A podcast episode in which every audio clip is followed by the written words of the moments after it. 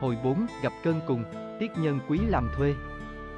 Nói về Nhân Quý thắt cổ trên cây đại thọ, song chưa tới số nên lại gặp cứu tinh. Khi ấy vợ chồng Vương Mậu Sanh đi buôn bán về tới đó, thấy có người treo cổ trên cây liền lật đật mở xuống, để nằm trên tảng đá. Vợ chồng súng lại kêu réo, giây lâu Nhân Quý mở mắt ra mà hỏi rằng, chẳng hay người ở đâu đến cứu tôi. Mậu Sanh thấy Nhân Quý tỉnh rồi thì mừng rỡ, liền đỡ ngồi dậy mà nói rằng, ta là Vương Mậu Sanh, vợ là Mao Thị Nhân đi buôn bán về ngang đây thấy người thắt cổ thì đến cứu. Vậy chớ người vì cớ gì mà lại liều mình như vậy? Nhân Quý liền thuật hết các việc cho vợ chồng Mậu Sanh nghe. Mậu Sanh nói, bác giàu có mà quá tệ như vậy. Thôi, người theo ta về nhà, đặng ta tặng ít đấu gạo mà dùng. Nhân Quý tạ ơn, rồi theo vợ chồng Mậu Sanh. Khi đến nơi, Mao Thị nấu nước trà mang ra. Mậu Sanh mời Nhân Quý uống mà hỏi rằng, tôi nghe khi Lệnh Tôn qua đời, gia sản để lại nhiều lắm, làm sao mau hết như vậy?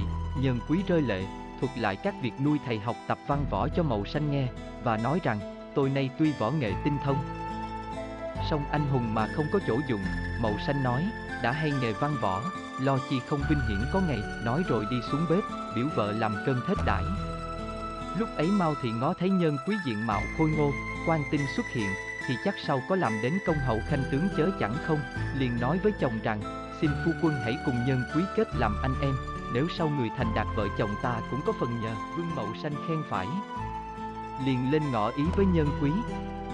Nhân Quý mừng rỡ mà rằng, tôi cảm ơn tình ân nhân chiếu cố, đâu dám chẳng vâng lời. Khi ấy Mậu Sanh đặt hương hoa ở trước bàn thờ quan thánh, rồi hai người cùng vào lạy, kết làm anh em. Vương Mậu Sanh hai mươi chín tuổi làm anh, còn Nhân Quý hai mươi tư tuổi làm em. Hai người thề nguyện xong rồi, Nhân Quý thi lễ kêu Mậu Sanh bằng anh, và Mao Thị là chị dâu. Giây lâu Mao Thị dọn cơm rượu, Mậu Sanh mời Nhân Quý uống rượu rồi ăn cơm. Mậu Sanh thấy Nhân Quý ăn mạnh quá, mình mới ăn đặng một chén, mà Nhân Quý hết sáu bảy chén. Mới nhìn để nhường cả cho em. Mậu Sanh thấy Nhân Quý ăn hết cơm, thì cả đẹp mà khen rằng, hiền đệ ăn đặng như vậy, chắc là tay lương tướng của nước nhà. Nói rồi hối vợ dọn thêm cơm cho Nhân Quý ăn. Nhân Quý nghĩ thầm rằng, mình ăn nhiều quá e anh chị mít lòng, để ta ra về chắc có tặng một vài đấu gạo, chừng ấy về sơn huyệt sẽ nấu thêm mà ăn cũng được. Nghĩ rồi liền cản mà rằng, thôi, tôi ăn uống đã vừa rồi, trà nước xong xá, liền tạ ơn vợ chồng Mậu Sanh để xin về. Mậu Sanh đưa ra một bọc gạo mà nói rằng, đây, anh còn một đấu hai thăng gạo. Em mang về ăn đỡ, mai mốt có thiếu, sẽ lại lấy nữa. Nhân Quý liền cầm gạo từ tạ ra về.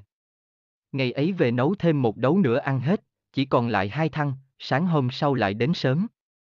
Mậu Sanh hỏi, em có việc chi mà đến sớm vậy? Nhân Quý nói, tôi lại tạ ơn ca ca và tẩu tẩu. Mậu Sanh hỏi, hôm nay em còn bao nhiêu gạo? Nhân Quý đáp, ngày hôm qua ăn hết một đấu, chỉ còn lại hai thăng mà thôi. Vương Mậu Sanh nghĩ thầm rằng, ngày hôm qua ở đây ăn năm thăng, lại về ăn một đấu nữa, sao mà ăn khỏe quá vậy? Khi ấy Mao Thị nói với chồng rằng, đây còn một đấu gạo, xin đưa cho thúc thúc đem về. Mậu Sanh nói, vậy thì hay lắm, liền mang gạo ra đưa cho Nhân Quý. Nhân Quý tạ ơn ra về. Từ đó, Mậu Sanh thường chu cấp cho Nhân Quý đến nỗi đồ trong nhà đều bán hết mà Nhân Quý ngày ngày vẫn đến lấy gạo. Lúc ấy túng quá, mới đi hỏi thăm kiếm chỗ đặng cho Nhân Quý làm ăn. Đi về vừa gặp Nhân Quý đến hỏi gạo. Mậu Sanh nói, đi cách đây chừng ba mươi dặm có nhà Liễu viên ngoại, đương khởi sự làm đại thính đường, còn thiếu ít tiểu công, anh đã xin dùng em, em nên đến đó mà làm. Nhân Quý nói, tôi đâu phải là thợ, đâu biết việc làm nhà. Mậu Sanh nói, việc làm nhà đã có thợ, em chỉ khiêng gỗ, vác gạch, bưng ngói mà thôi. Nhân Quý nói, vậy thì tôi làm đặng, song không biết có đủ ăn không? Mậu Sanh nói, chẳng những là đủ cơm ăn, lại có tiền công nữa. Nhân Quý mừng rỡ chịu đi. Mậu Sanh dắt Nhân Quý đến Đại Viên Trang, liền bước vào xin cho Nhân Quý làm tiểu công nhân. Châu Trượng Đầu nói, tốt lắm, ta đang còn thiếu một ít tiểu công nhân. Mậu Sanh nói với Nhân Quý rằng, thôi em ở đây để ta về kẻo tối. Khi ấy Nhân Quý lớ sớ, kế bữa gặp bữa ăn cơm, Nhân Quý bước lại ngồi bên Châu Trượng Đầu mà ăn. Châu Trượng Đầu thấy Nhân Quý ăn thì thất kinh mà nghĩ thầm rằng, người này dùng không đặng. Để chờ Mậu Sanh lại đây, ta sẽ giao cho đem về. Ăn cơm rồi, các người đều đi làm công việc hết. Nhân Quý hỏi Châu Trượng Đầu rằng, tôi đi làm việc gì bây giờ? Trượng Đầu nói, ngươi ra mé sông, kéo cây với người ta, Nhơn Quý liền đi, ra đến bờ sông thấy hai ba mươi người đương ở dưới nước buộc một dây mà kéo, là ó vang trời. Nhơn Quý cười nói rằng, lũ này vô dụng, mỗi người kéo một cây cũng nổi, có đâu lại hai ba mươi mà kéo một cây không lên. Mấy người đồng nói rằng, mày là đồ điên khùng, cây gỗ lớn vậy mà một người kéo nổi được sao? Nhơn Quý nói, để ta xuống kéo cho mà coi, nói rồi liền lội xuống, hai tay giở một cây lên vai, hai bên nách lại kẹp thêm một cây nữa, mà chạy lên như không. Các người ấy thấy vậy đều lắc đầu lè lưỡi mà nói, cả bọn ta kéo một cây không nổi, mà người này một mình vác nổi ba cây, thiệt là mạnh quá, thôi ta để việc này lại cho y, về nhà làm việc khác, nói rồi kéo nhau về. Nhơn Quý vác không đầy một giờ, mà đặng hơn hai trăm cây.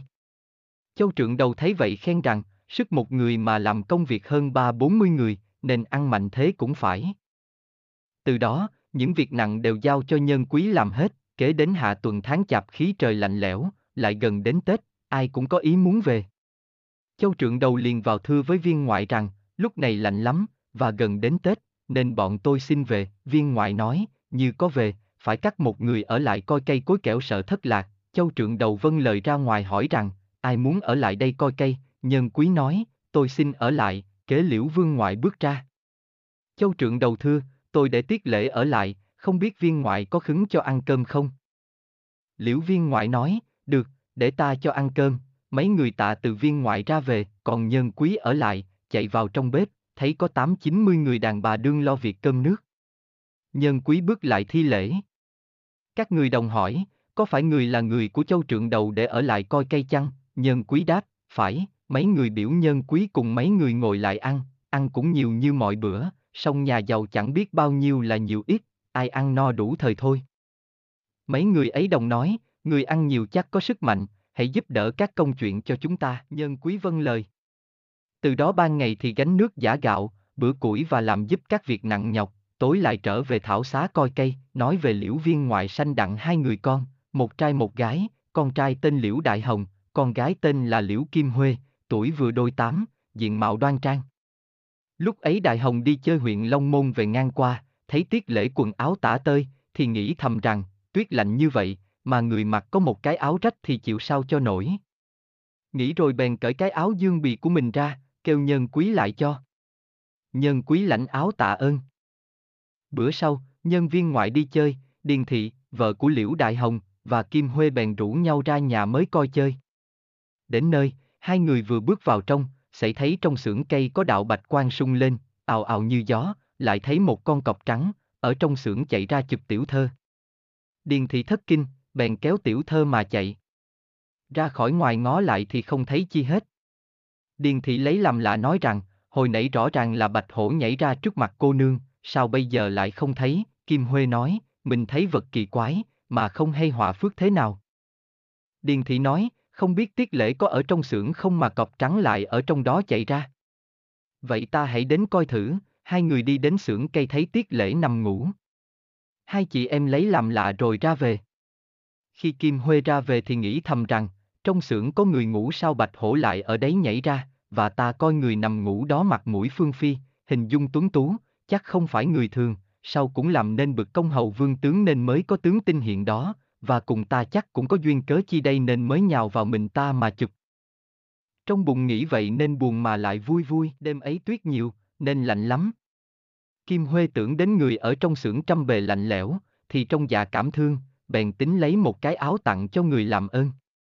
Nghĩ rồi đợi A Hường đi ngủ hết, mới lén soi đèn mở rương lấy một cái áo, chẳng ngờ có trận gió thổi tới, làm tắt mất đèn thành tối om, không còn thấy gì cả.